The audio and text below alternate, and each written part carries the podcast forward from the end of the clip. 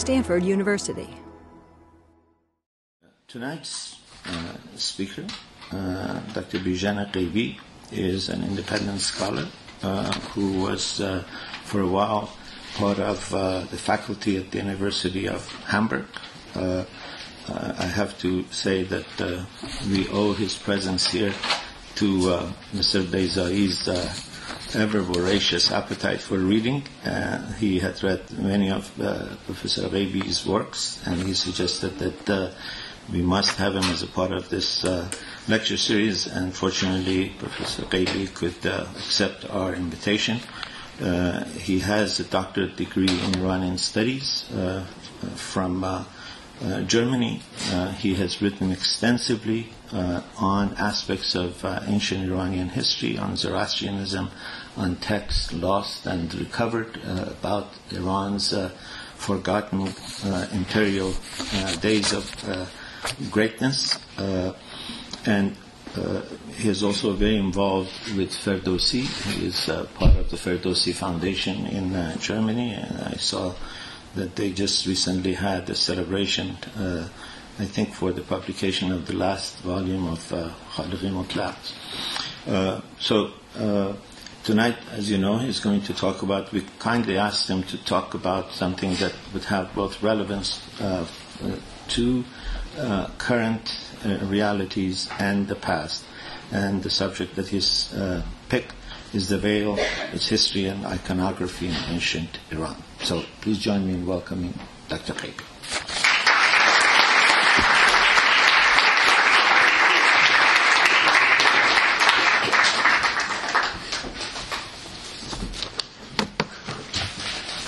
Thank you for your kind words, Dr. Milani. Ladies and gentlemen, I have prepared my speech as you may see in Persian.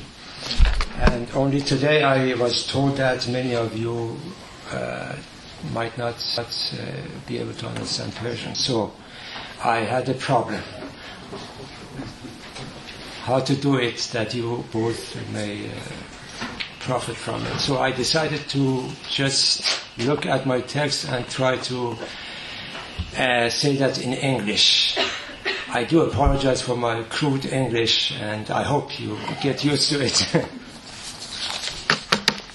you can also teach in Persian before you begin. Well, we have here the blackboard, and I wouldn't mind. Uh, thanks to the Islamic revolution of Iran more than 30 years ago, the world languages have been enriched with a new loan word that is, that is chador.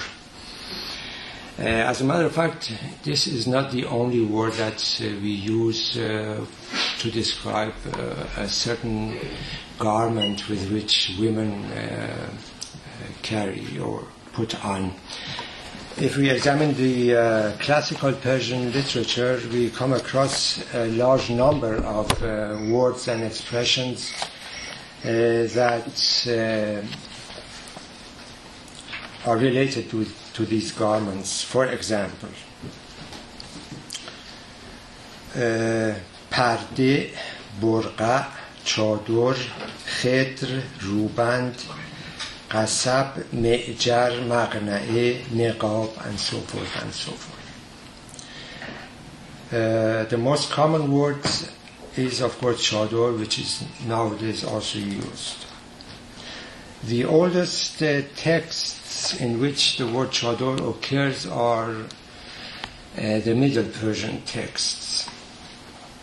For example, we have a story in Middle Persian about a certain sorcerer, Akht, who uh, invades a city and uh, starts to kill the people of this city because they cannot answer his questions.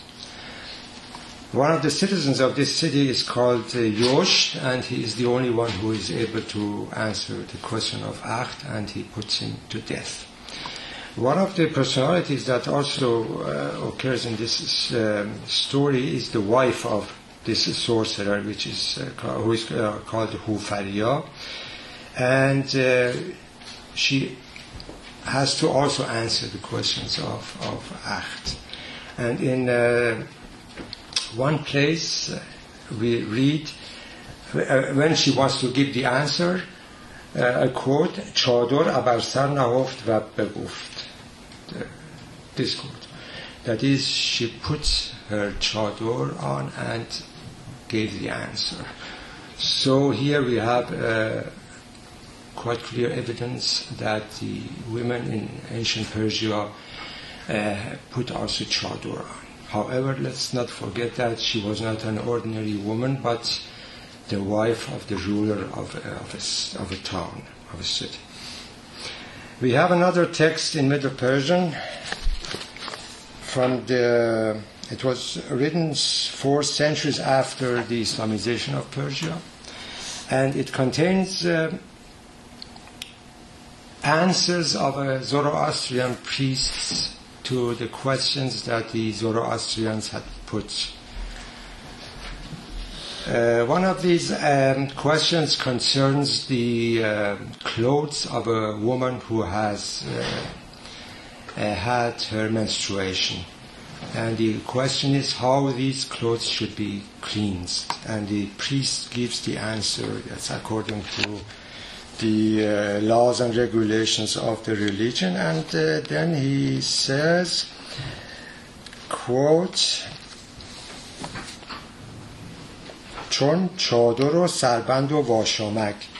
Such as chador, sarband and washamak here we have two more expressions for the garments that the women uh, wore at that time. Washamak is occurs also in another text uh, Vis o Ramin. Uh, this is a new Persian text, however, uh, it is based on a last Middle Persian text and originally from the Parthian period. There we read از آن پس داد وی را نامه ویس همان پیراهن و واشامه ویس A messenger gave the lover Ramin the shirt and washame of his beloved Vis. In Visoramin, uh, we also come across the word chador again. چهل چنگی همه گرد دلاور کشیده چون زنان در روی چادر uh, 40 uh, brave men uh, were supposed to occupy a castle, so they put on a chador and disguised themselves as women so they could just uh, go into the castle and occupy it. the, in this uh, poem, chadar is rhymed with delavar, so this is another pronunciation of chador. However, in the Middle Persian text, it is clearly chador. Uh, now we take a look at some pictures and see whether they confirm our literary evidences.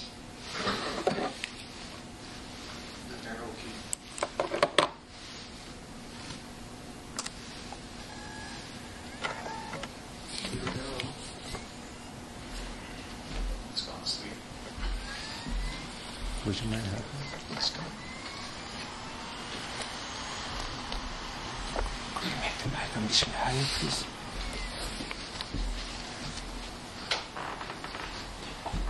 This is from the. Uh, oh, sorry. This is from the um, Achaemenian period. we see two women uh, and two horses, and uh, as we see, they have um, a kind of garment which covers actually the back of them and parts of the of the hair. The, the faces are, of course, uncovered. And uh, this, I would say, is uh, also a kind of chador of that time. Uh, they have um, hold their hands like this, I think, as a gesture of greetings. Uh, this shows the um, inside of the royal family, uh, again from the Achaemenian period. Uh, on the left side, we see I would say the queen sitting on a chair, and again she has this chador uh, uh, in front of uh, her there is uh, a maid, and on the right side we have probably the uh, princess. Uh, she has a crown upon his, her head, but I think no chador. And this is uh, uh, a servant of the royal family, and uh, uh, we, we can see her hairs, but she, she has a kind of hat or cap on, her he- head. Uh, again, a picture of the royal family. Um, in the middle, we have two queens, uh, not only with the crown, but again with chador hanging behind them. And to the ref, left and to the right, we have two princesses with crowns without any chador, so the hairs are quite visible. And uh, this, uh, these statues uh, show also uh, women of the royal family uh, from the Parthian period. And as you see, they also carry a kind of chador. However, they have tried to make uh, this chador as high as possible through some arrangements uh, on the heads. This is a mosaic uh, from the southern part of uh, Mesopotamia, and uh, again we see uh, these two women to the left and to the right with chador and quite high on the heads. So uh, these uh, evidences show us that the women at that time especially the women of the royal family and uh, at least of, uh, and also of the aristocratic families, they uh, used to uh, put a kind of chador on their heads. Uh, from the Greek sources, we also have information about how the women uh, in Persia at that time uh, looked like. For example, uh, we know from Plutarch that um, the wife of Artaxerxes II uh, used to um, be in a carriage when she was outside, and uh, she ordered that the curtains of the carriage be uh, pushed aside or rolled up so the, the women of the uh, in the streets could uh, come to uh, her and see her and talk with her. This is why she was uh, especially popular among the Persians. Uh, this means she did not have any any chador that covered her face or her body. Also, from the Sasanian times, we have uh, images. For example, this one is this uh, coin from uh, Bahram II, and we see also his wife, the queen, and the crown prince. The queen has only a kind of hat on her head, which looks like an animal.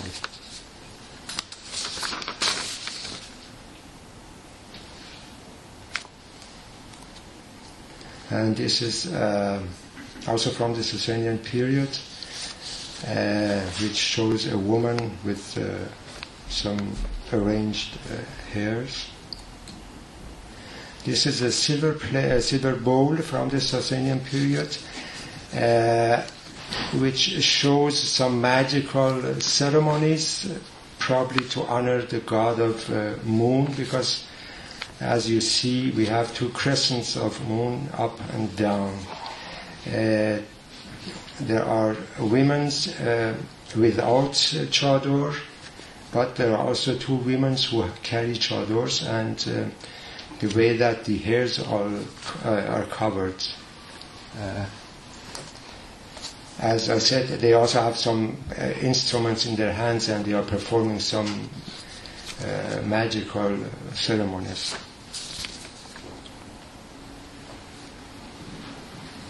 Uh, if we turn to Sharafnome for Nizami, a book from about uh, the 11th century, Uh, there, Nizami uh, tells us about uh, a kind of uh, ceremony which was done at the Nowruz uh, uh, at the, when the New Year, uh, New Year be- began. Uh, at this time, the unmarried women used to uh, make themselves uh, beautiful and come to the streets without uh, uh, any chador and uh, they began to dance and uh, make themselves very beautiful. So uh, uh, it, it, it was a kind of carnival, I would say, at that time. And uh, interestingly enough, he says when Alexander uh, occupied Persia, he uh, was against this uh, uh, this custom. چنان داد فرمان شه نیکرای که رسم مغان کس نیارد به جای گرامی عروسان پوشیده روی به مادر نمایند رخ یا به شوی به دین حنیفی پناه آورند همه پشت بر مهر و ماه آورند So Alexander uh, said uh, the um, unmarried women should uh, show their faces only to their husbands or to their mothers. And uh, they should uh, accept the religion of Islam, Din Hanifi, and turn their back to the religion of their ancestors. This is, of course, very funny because Alexander had nothing to do with the religion of, uh, Islam. Important is that uh, in Nizami's book, uh, we first have this allusion to this carnival, and second, that it was uh, forbidden to do it in the Islamic period.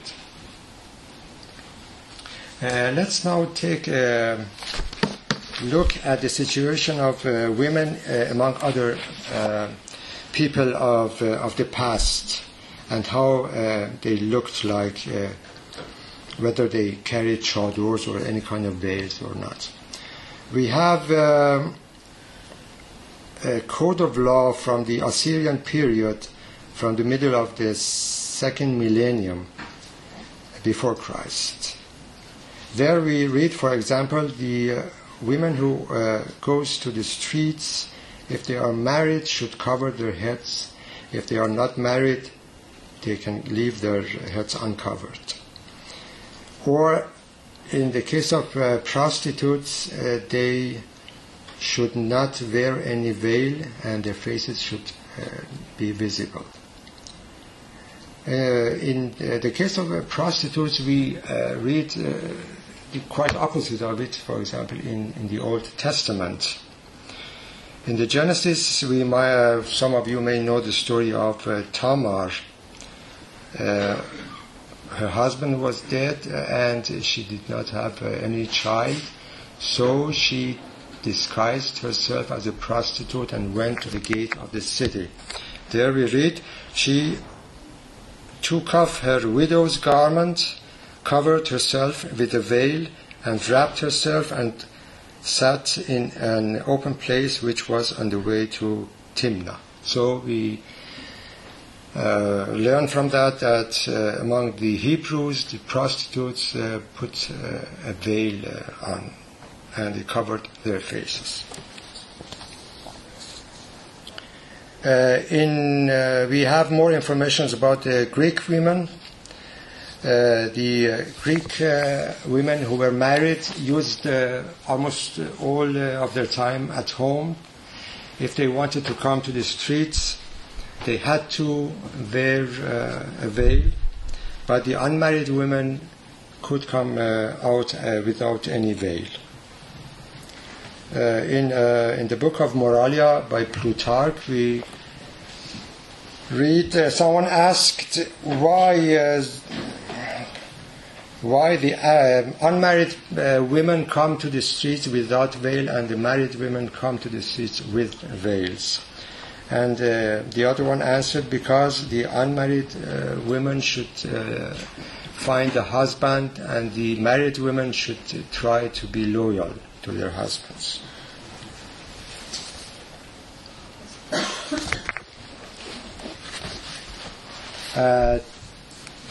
This is from Mesopotamia. and um, two scribes are writing down what uh, uh, they have captured after a war. Uh, among them, we see uh, a few women on a carriage uh, with, veil, uh, with veils. So the, these women were captured.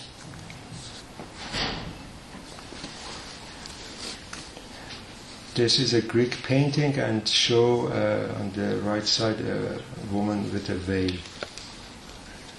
This is another one.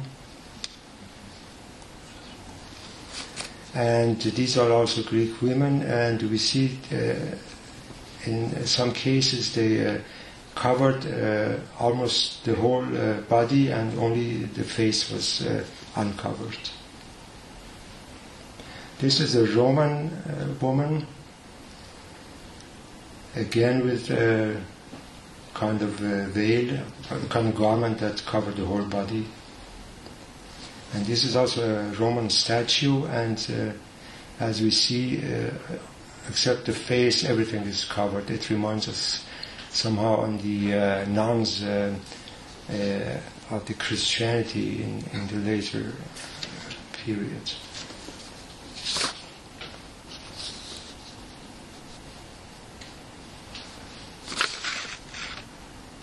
Uh,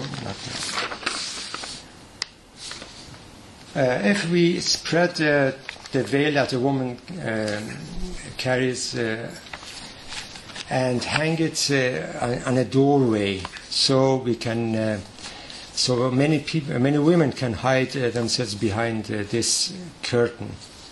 According to uh, an Arabic uh, source called Al Alaq al-Nafise, the first one who put women behind the curtain uh, was Bivarasp. Bivarasp is another name for Zahak, which in, in the later uh, development became the usurper of the Persian throne. So he was, according to, the, to this tale, the first, uh, uh, the, uh, the one that uh, made a harem for women. In a, Persian, in a Middle Persian text, uh, we also see that this Zahak or Bivarasp is called Pad Shabestan, which means the Lord of, of the harem. And this has something, apparently something to do with the, the two women, the Shahrnaz and Arnavaz, that belonged to the king that uh, he had conquered. Interesting enough, putting a curtain in a harem became uh, a tradition that uh, was observed up unto the end of the uh, Qajar period, uh, which was ended in 1924.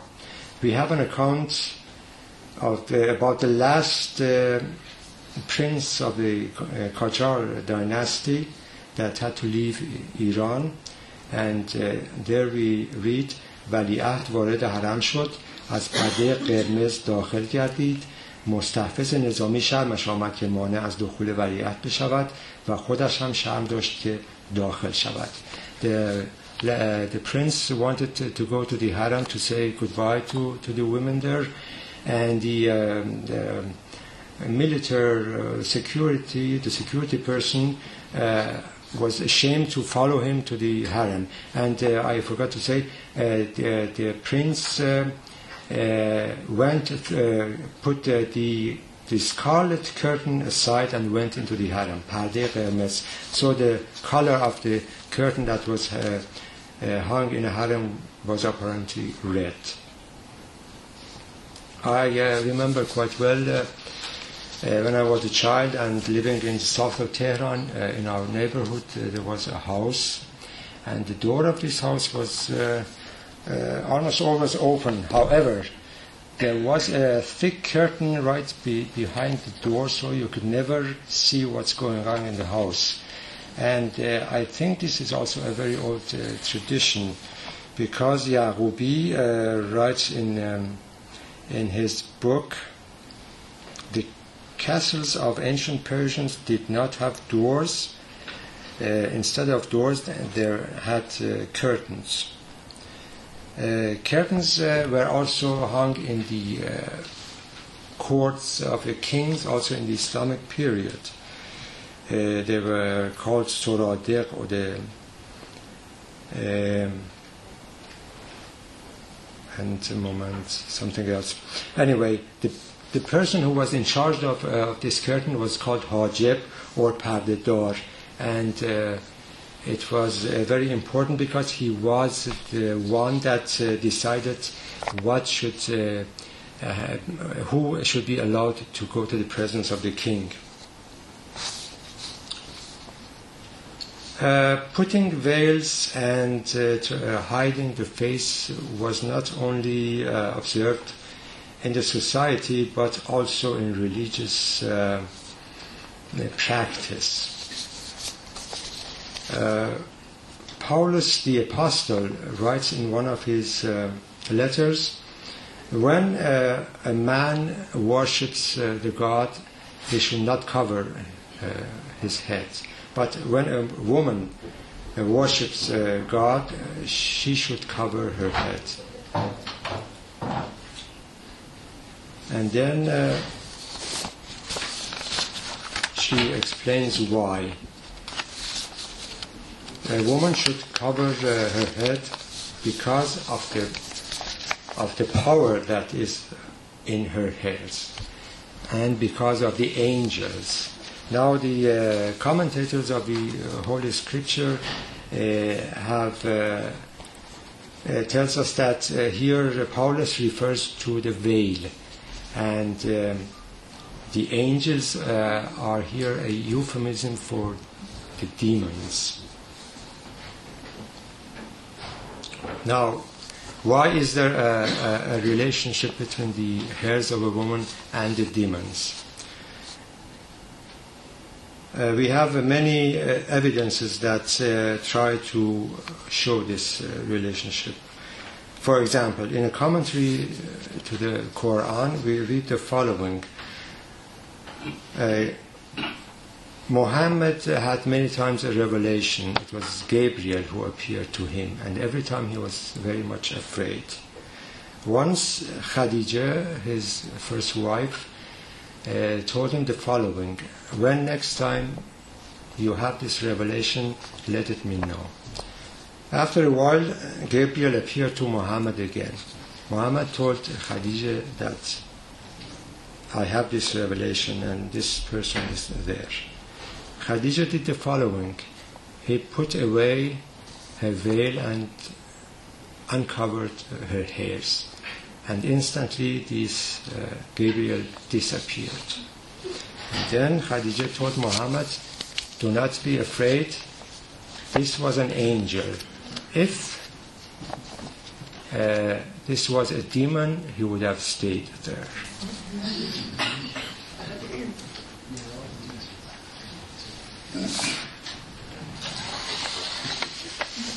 Uh, interesting enough, uh, sometimes uh, hairs were regarded also as something divine.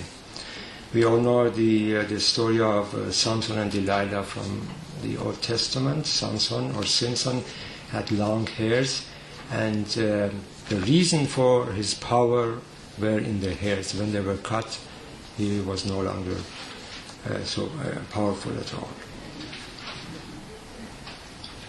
And as we know, there are still uh, uh, religious groups in which the followers uh, do not cut or uh, cut their hairs or shave them.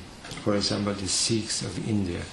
There are also people who who uh, do not uh, cut their fingernails.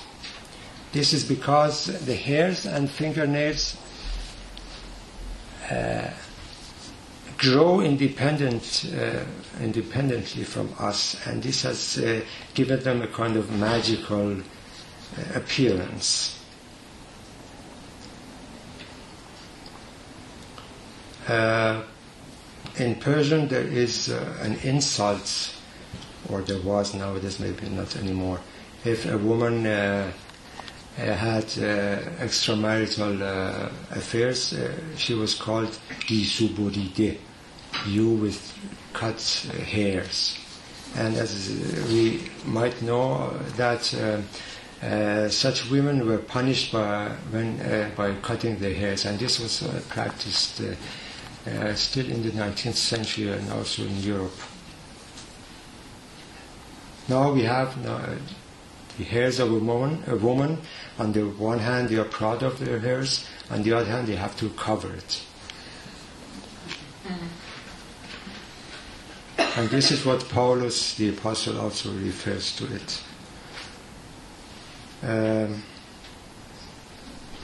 we all uh, uh, have seen in the films, for example, when a, a woman and a man are going to make love, uh, the first thing that the woman does tries to let her hairs follow upon her shoulders. And this we also uh, find in the literature. For example, Hafiz uh, uh, describes his beloved as um, موی آشفته a woman with uh, that uh, her hairs are not fixed but they are all over her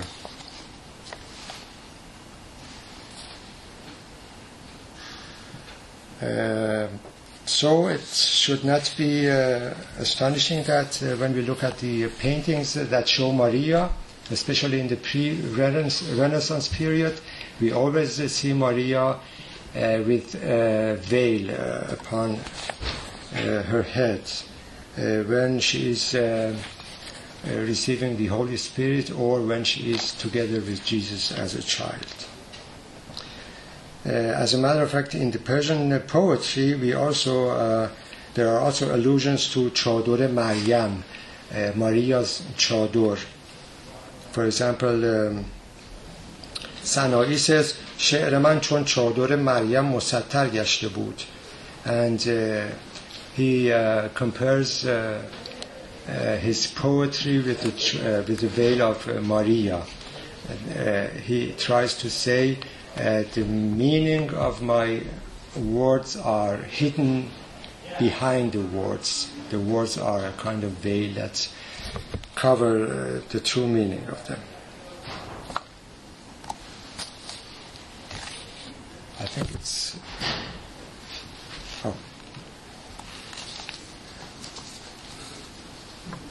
This is uh, Ustad uh.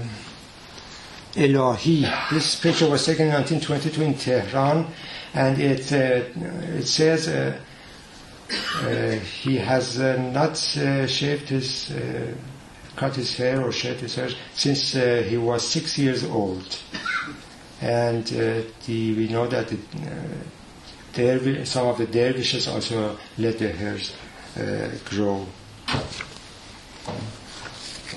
This is a picture from a fakir uh, in India in the 19th century, and as we see, uh, fin- uh, his fingernails are also grown because he had uh, stopped cutting it. To have it uh, cut. This is uh, Maria with Jesus, and uh, this is the garment of Maria as we see. Uh, her hairs are covered. And this is uh, Chador Maryam. This is a, the inside of a church in Persia in the um, uh, Mongolian period, about uh, 13th or 14th century. And as we see up there, there is also uh, an organ.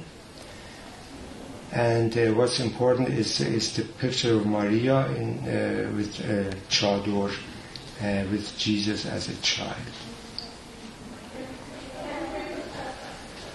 Uh, this is also Maria by uh, Antonello da Messina. Uh, the Holy Spirit has appeared to her. She is uh, uncomfortable. With one hand, she tries to keep him away. With the other hand, he holds his chador uh, upon uh, her head. And as we see, we don't uh, see her hairs. Now we jump to the 20th century. Uh, I was uh, I told you about the uh, women uh, of uh, the, the hairs of a woman how they can uh, sexually arouse men, and this was so that even the hairs of a woman were described as as snakes. And for example, in the Greek mythology, we have Medusa with her hairs as as uh, snakes, and this is a modern uh, portrait of Medusa. As a matter of fact, in the um, uh, portrayal, portrayal of Medusa in the antique, we almost always see uh, her face also uh, not uh, ugly. Only in the later time they try to uh, to portray her face also as horrible.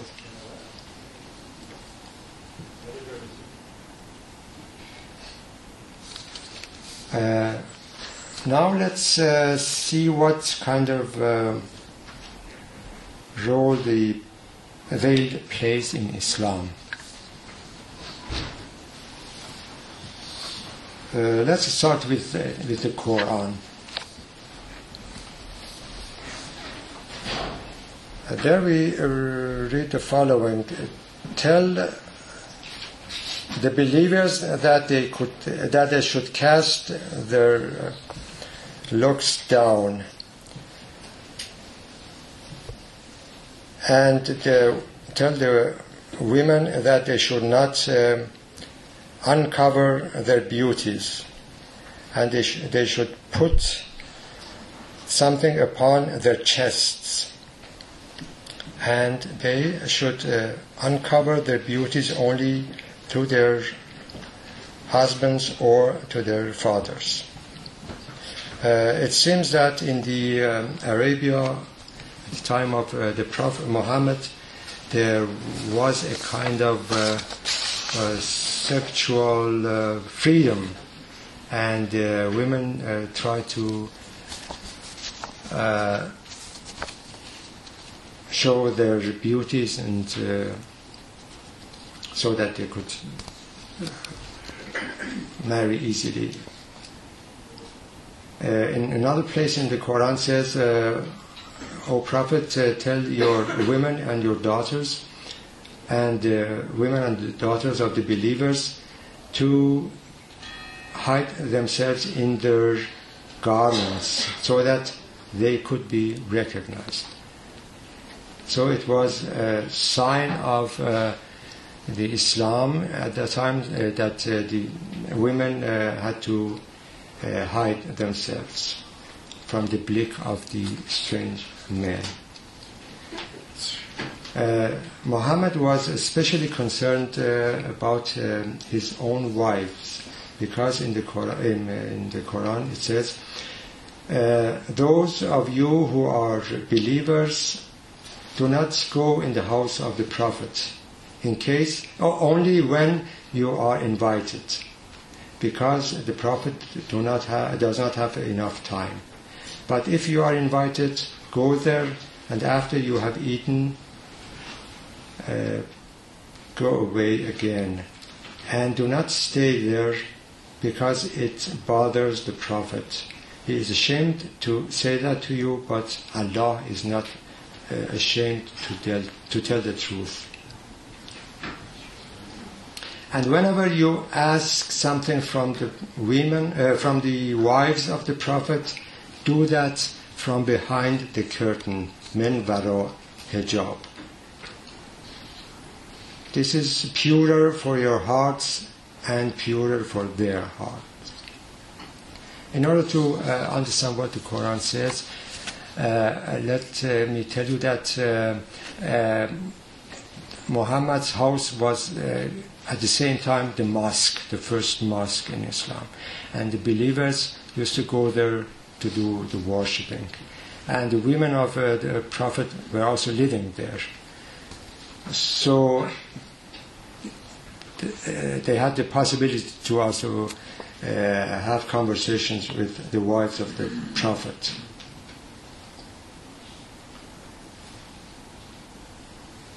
Uh, in a book called Nasihatul Muluk uh, from the 11th century, we have the following uh, story. Once uh, the Prophet came home and he saw a man sitting among uh, his wives, but he was blind. Muhammad uh, told uh, his wife, his youngest wife Aisha,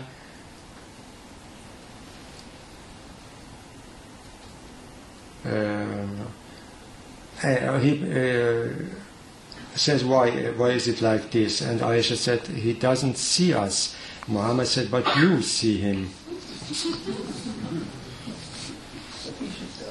And we have another version of this uh, in Rumi's Masnavi, however, with uh, uh, uh, some changes. Uh, Muhammad came home and he sees the man there, but he wants to try uh, his wives. Uh, he uh, tells Aisha, Why are you hiding? Aisha says, uh, Oh, why are you hiding? He is blind. Uh, Aisha says, uh, said, uh, He is blind, but I am not. So we have a little a different version of this.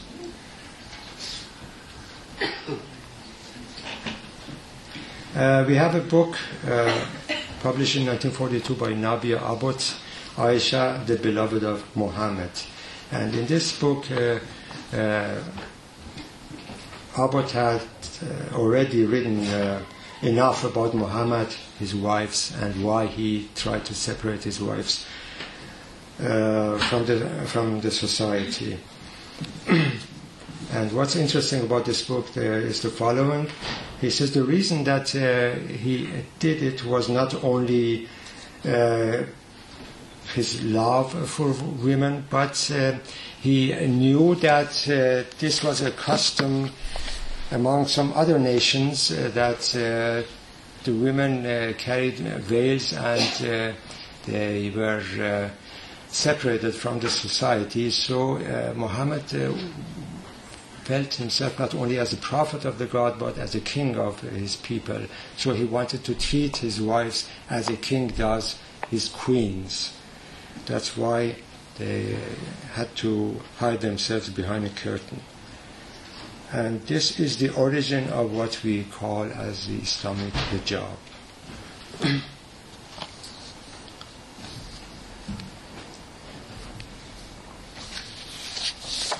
Uh, this uh, separation of women from the society has also some other effects. Um, we know that in the ancient Greek, in the uh, Hellenistic period, and we already mentioned it, the women were uh, mostly at home, and there was also a kind of a, uh, uh, militaristic uh, situation there. And uh, as we know in the nature, it is, uh, there is always a kind of um, the, the, the, number of women and uh, men are usually the same. But if in a society the women are separated from uh, the men, there arises also some uh, unusual sexual behavior. And this is what we uh, know from uh, the uh, Iranian society in the Islamic time. This, uh, this is uh, especially in the uh, Sufi literature. there are enough allusions to what we know as pederasty, the sexual um, relationships between men and young uh, boys. For example, we have uh, this uh, story in uh, Rumi's Masnavi. Once a man goes to a group of people and he sees that they are women, all beautiful women. One of them tells him see, we are so beautiful, and you still go to the boys. And it was also a custom that even the boys uh, carried veils in, at that time when they went out. یکی ترسای تاجر بود پرسیم که او را خاجگی بودی در اقلیم. یکی زیبا پسر او را چنان بود که آن ترسا بچه شمع جهان بود. نقابش چون زرخ بازو افتادی به شب در روز آغاز افتادی. So uh, there was a Christian young boy he was uh, so beautiful that when his veil was uh, cast away his face uh, was like the sun in, at night. There was also another reason that uh, ch- the children uh, uh had veils upon um, their faces, and that was because of the evil eye.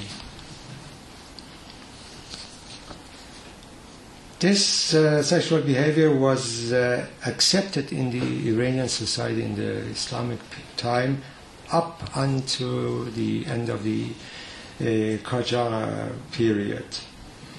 Uh, the um, uh, the uh, influence of the European uh, life and the emancipation of women at the time of Reza Shah um, was instrumental that this sexual behavior was no longer practiced or accepted. We take a look now at some more pictures from the women of the Islamic period. As you see, here is a typical uh, chador on the left side. However, the young woman who is sitting on a carpet uh, has a slightly lighter kind of chador. This is a famous story of Bijan and Manija from the Shah, uh, Shahnameh, and Bijan is in, in, in the, uh, under the um, uh, earth in a shaft, and Manija is in a chador uh, crying. This is from the 19th century, shows a man and his wife in the streets.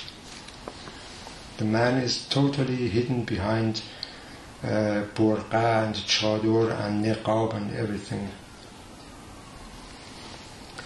This is a man and uh, his wife uh, at home. Uh, as you see, the woman has a transparent uh, garment, and this is not the imagination of the painter. We have accounts uh, of the 19th century from the European travelers that were astounded when uh, they had the chance uh, to go to the Andarun or to the women's uh, houses, and they have written in their uh, books uh, about this kind of dress that showed almost everything that a woman had. This is a harem, a typical uh, harem of uh, in the 19th uh, century. Uh, and uh, well, let's see, this this instrument that is lying on the, on the floor is also not uh, simply there. Since these women in the harems had nothing to do, they tried at least to, to uh, play some music and learn some instruments.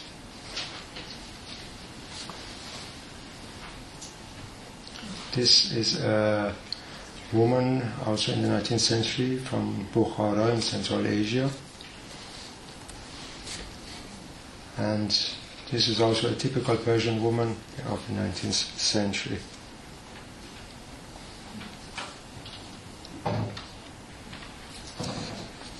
Uh, in 1924, a German woman called uh, Annemarie von Nathusius uh, went uh, to Persia and uh,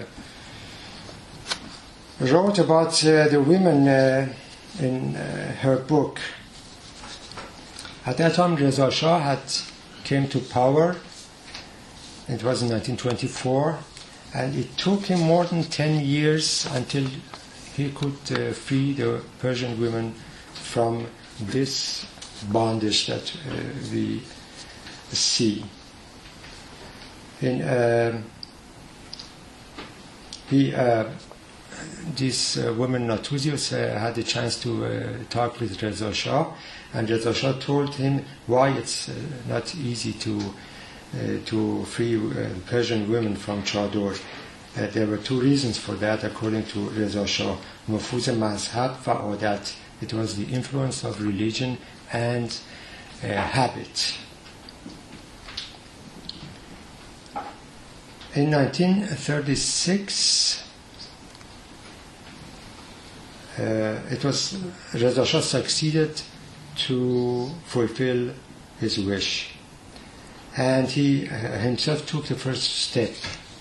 In um, January of this year, 1936, he went with his two daughters to open a um, school for uh, teachers, and uh, his daughters had European dress on.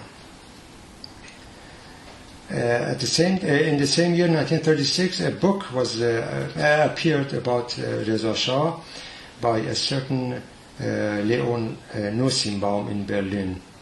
Uh, Nussbaum uh, writes about uh, an incident at that time. The second woman of Reza Shah went once in, in uh, Qom, the famous religious town in Persia, uh, to, uh, to visit a mosque, and she had, of course, no veil and had a European dress. The um, the mullah of the mosque, prevented her to enter the mosque. The, uh, the wife of Reza Shah came to a telephone and called uh, Reza Shah on and uh, told him what has happened. Reza Shah uh, did not uh, wait a minute. Uh, he uh, came to uh, Qom and before the believers uh, punished himself, this uh, mullah. Uh, Nussbaum uh, writes, this is probably the first uh, instance in the history that a king took such an action for the freedom of women. He adds this had also political advantages because the mullahs learned a good lesson and the women of Persia uh, began to progress. Now, uh, before I uh, finish my uh, speech, let's uh, see what we have learned. Putting uh, veils on is an old custom which was practiced uh, by different people in the past. In Persia, uh, it was uh, the queens and uh, women of the royal families who had this chador on.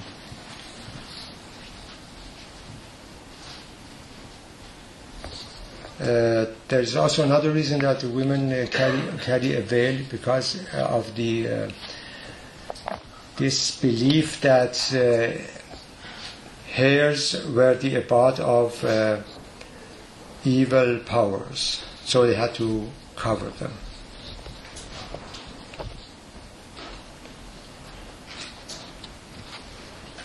Uh, with one last picture, I would like to finish my speech.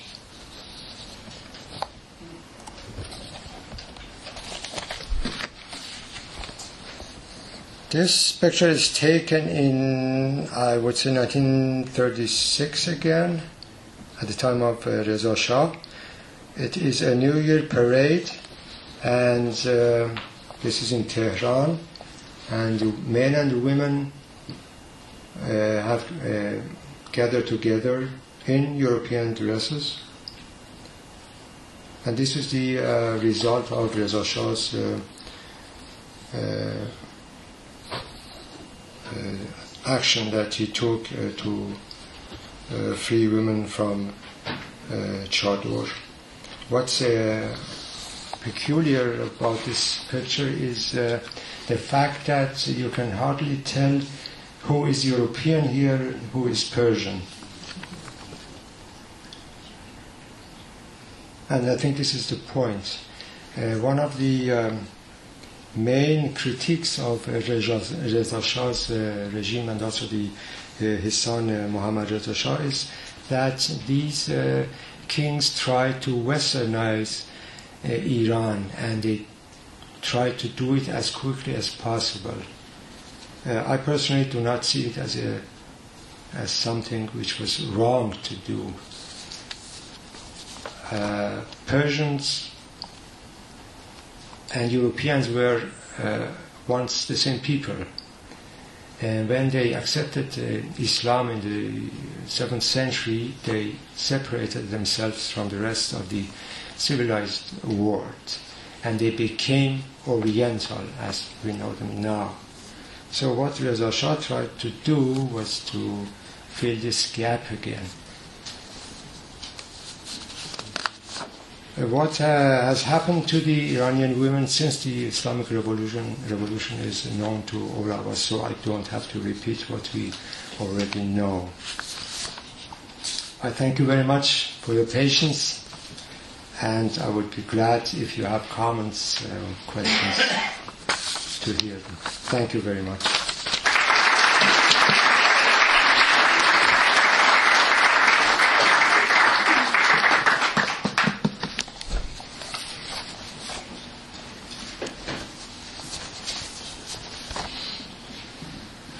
Comment. I think you mentioned about hijab in, in early Islam.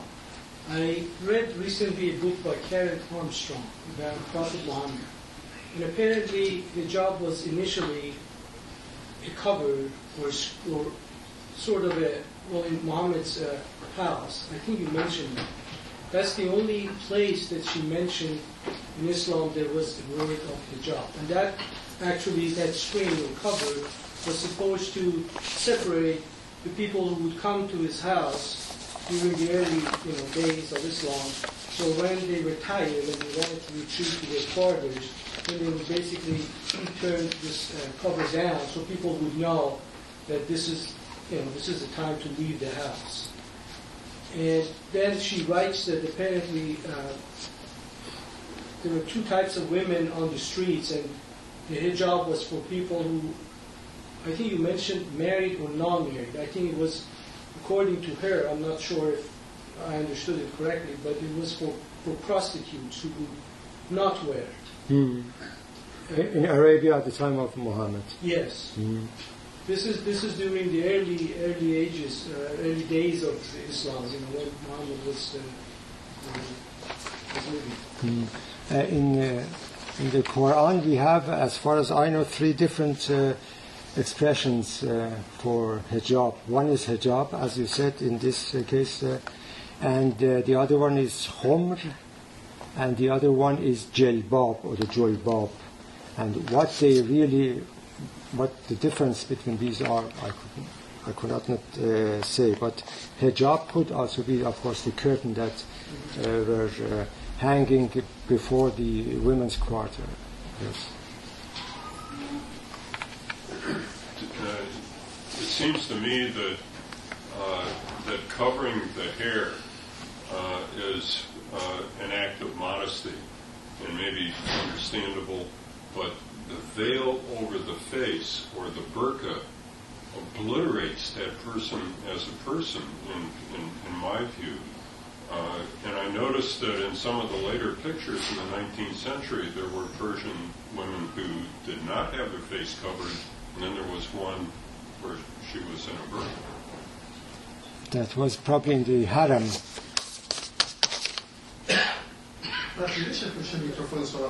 O, bebas. Do you mean this one or? No, the one that you just passed. That one. And the one after that. So they are totally covered, of course. They're totally covered and their faces uh, is covered so you see only their eyes and they're, That's true. So they could. they're not a person. No, no, of course not. I mean, it, That's why I sh- uh, wanted to show these, two, especially these two. That's the first. So was there a distinction made historically, or how, how when was it that, that the chador that you were showing earlier, which was covering just the hair, became a facial It was deal? it was probably a gradual development, I would say. It started with the hairs, and uh, then some more, even uh, more parts of the body, and sometime the whole face and the whole person, I would say.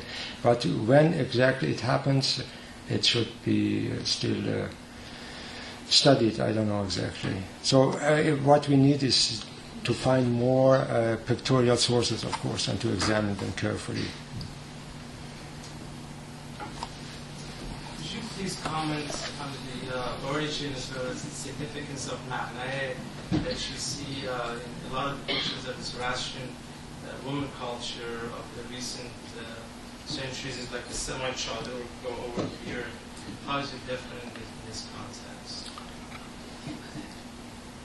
Uh, we know that uh, the Zoroastrian women did not have to uh, put on chador. However, as you said, they had this magnae. That is true.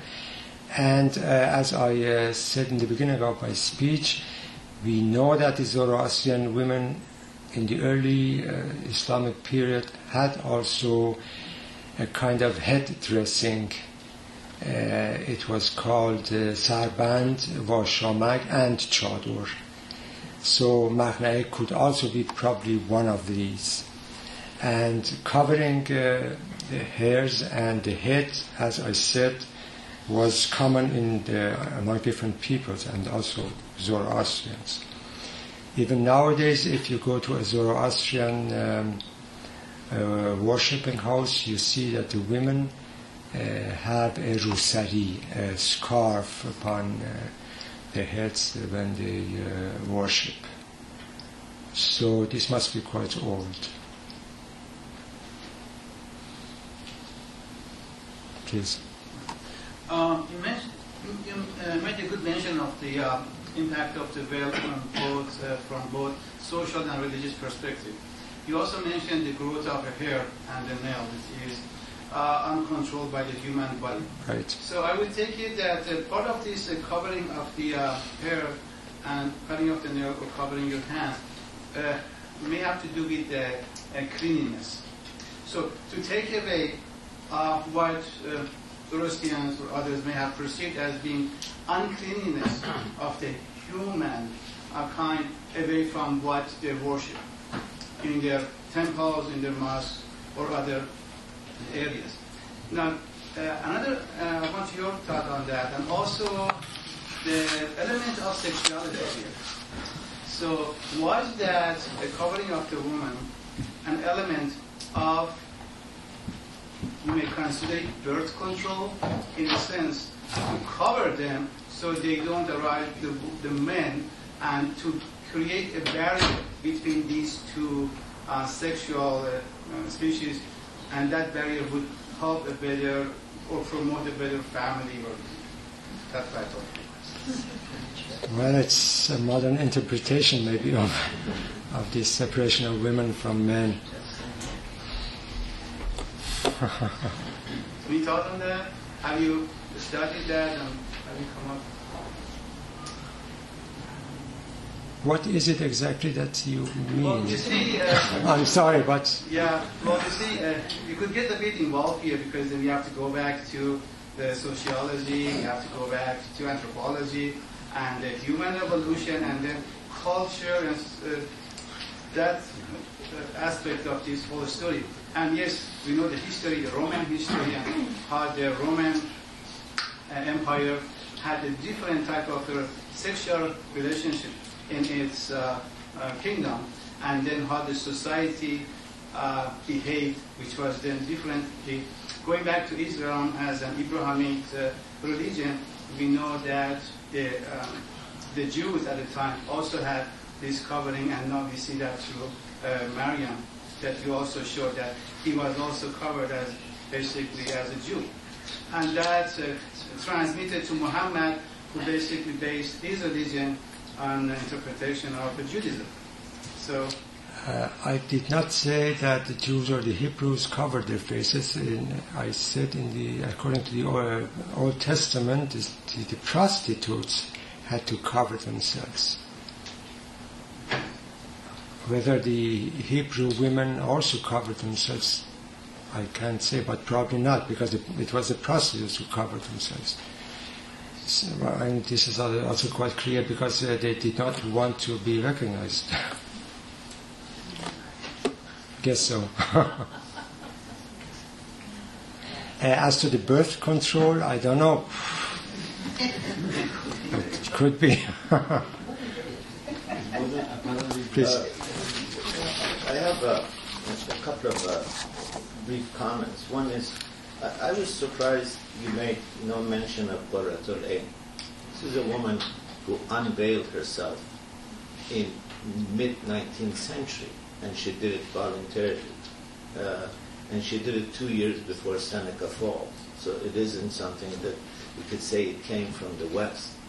Uh, moreover, there, there is a lot of evidence that after Qurratul Ain, from 1850s to 1936, Iranian women were beginning to push for their rights. It wasn't a Reza Shah that did, uh, that did it only from the top to the bottom. We have evidence people going to Ferdowsi conference in 1935, women without bail 1935 was already the time of uh, Reza Shah. before Reza Shah's order.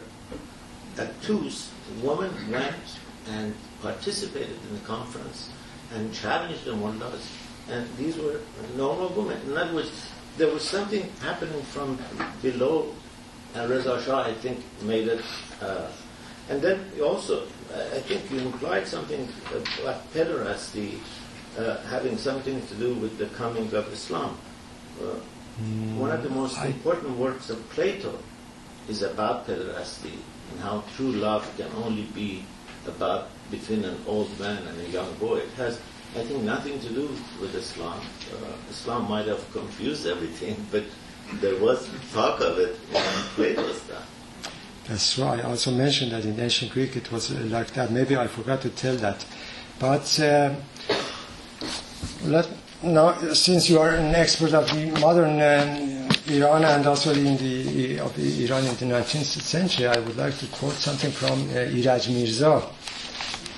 Iraj Mirza was a famous poet uh, from the early 20th century, and uh, he was also against uh, hijab, so he might also be considered as one of the forerunners of of uh, the freedom of women. That's uh, without any question.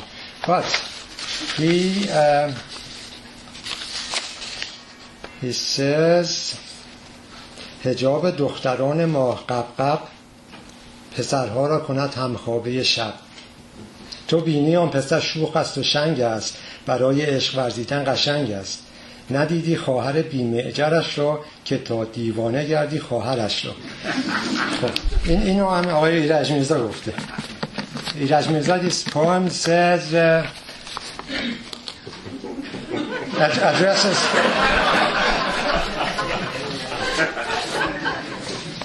For, for those of you who did, uh, did not understand me, Iraj Mirza addresses the pederasts. He says, oh, you are fond of uh, boys with beautiful uh, faces. Go and see how beautiful their sisters are. then you'll fall in love with them. And with Qurratul Ain, that's true. I haven't uh, mentioned many things, of course, uh, in my speech. Uh, I personally have uh, not studied uh, what Qurratul Ain did from uh, primary sources. And this is why I, I did not want to mention it. But as far as I have read, she unveiled herself in, in public, as far as I know, in, uh, in the middle of the, in the second half of the 19th century. But as I said, I don't know of any uh, primary sources that uh, could confirm this. I, we have, uh, though, uh, a picture of her, I think, in, in a French book uh, from Madame Dieulafoy. Uh, but I, I think uh, she is pictured there with a scarf uh, upon her uh, head, but I'm not sure. Please. uh, about uh, women's movement. Uh, this was common in the Middle East, in, at least in, in Egypt. Uh, it was manifest in Egypt in the early 19, the early 1900s, uh, where uh, and it accumulated by uh, a movement to take away the veil. It was not just limited to Iran. No, no, of, of course not. I, uh, of course, uh, I concentrated on Iran in, in this respect. in, in, in a similar vein, in Egypt, amongst the upper classes in the 1800s and early 1900s and prior, the women, rich women in the cities had the, uh, on their balconies, the wooden Uh, carving which kind of let the light in air, but they wouldn't be seen.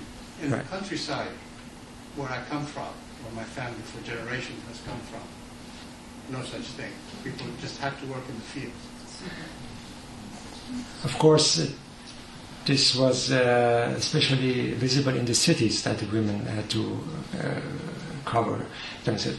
As to Egypt, uh, well, we know that Egypt uh, belonged to the uh, Ottoman Empire, and Egypt came uh, very early in contact with the European uh, style of uh, life through Napoleon and uh, later on through the um, in the British Empire. That's true. And also it was true in, in the Turkey. Excuse me, how did Reza Shah run the act, hijab revolution? Did he go to the villages also, or just was? I mean, did he was really intensive enough? Uh, do you think, it, Well, it's a good question. I don't know much about it. I don't know how um, how the coverage of uh, this act was in Iran, but uh, apparently uh, it covered the whole land. In the villages, probably not, because in the villages, the women, as uh, you said, they were uh, almost always uh, free from veil, because they had to also work in the fields and this uh, made it uh, difficult for them to carry a, to, to have a veil and at the same time work uh, in the fields. Uh, this I cannot tell how deep Reza Shah's revolution was, how um, the coverage was. This has to be also studied. Um, eh, going back to the pre-Islamic era, you showed artifacts, historic artifacts that showed uh, women covered. Was it a special occasion type of coverage, or was it customary, and how popular it was? Uh, Are there uh, uh, um, anything? And also another aspect of my question: among other cultures of the same time, like Eastern or Roman cultures, I mean, how widespread was this customary coverage? Uh, as far as I know, in among the uh, royalty, uh, in the royal houses, it was uh, a custom. In Iran, we have uh, evidences from the Achaemenian period and the Parthian period. Uh, in the Sasanian period, I don't know. We, as far as I know, we do not have enough uh, pictorial material. Uh, in uh, Rome and in Greek, we have enough material, and they, it was apparently very common that the women covered themselves. But as I said, it was uh, especially the married women that had to carry veils, not the unmarried women. How about uh, Eastern? Pardon me? How about Eastern, like China?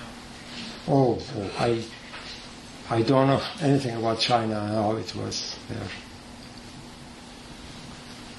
Please. I would like to make a comment on the last point you made about uh, Persians being the same people as Europeans or Western. Um, I mean, we would like to think that way, and racially and linguistically that's uh, the case. But as far as I know, at least the, the Hellenistic Greeks give the account that the, the Persians were different.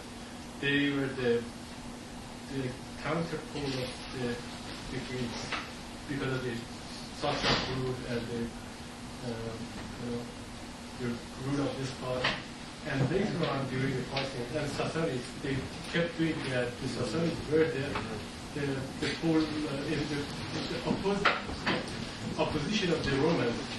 Not saying that the Romans were the good guys, but I mean, we, we have long been against the, the Europeans and Westerners in many senses, uh, culturally as well as uh, politically. Do we find this in the Greek sources? Yeah, I, I, I mean, oh, and the, the writers, they say clearly that when he was elected, I think uh, that's uh, the story, that when he was elected, actually, they decided, the Persians decided not to go this democratic way, they decided to go this way. Pardon me, when he was, uh, who was elected? And the fir- uh, Darius the Great, Uh huh. when he was elected, uh, the Persians uh, had the question put to them whether they wanted to go uh, like uh, the city have the city rules and the democracy of the citizens or uh, the rule of the, the despots. And they to do that. I'm not saying that their account is correct But- we, they they are the ones that wrote. This is how the Greek thought at that time. But this, this uh, culture of opposition has existed before Islam. Of I- course, there were cultural oppositions, but as we as we saw there, especially in Greece, the women had to cover themselves and stay at home. It is actually like the Islamic uh, countries uh, at our time. I agree. I agree. So if you look at this way, the Greeks were like Orientals of the present uh, time. and now, now it is too.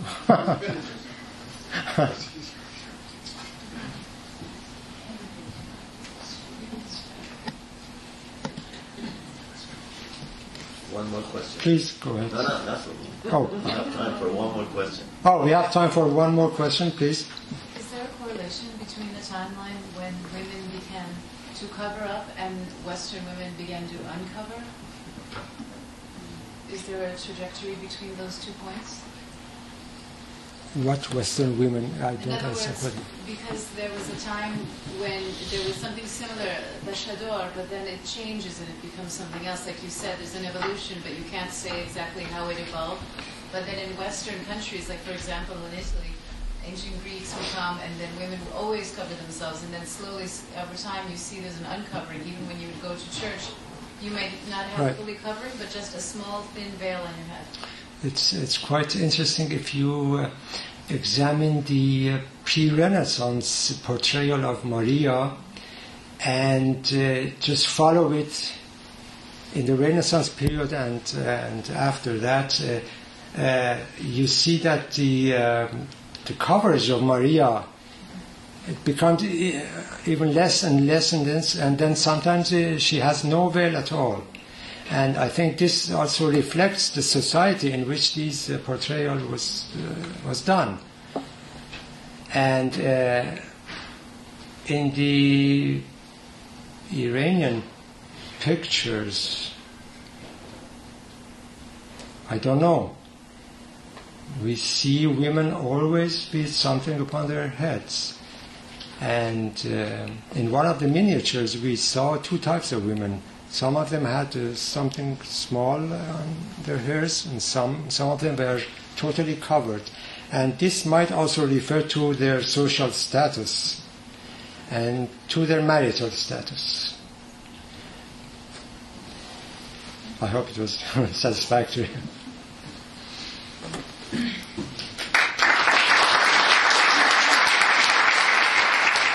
Thank you very much. For more, please visit us at stanford.edu.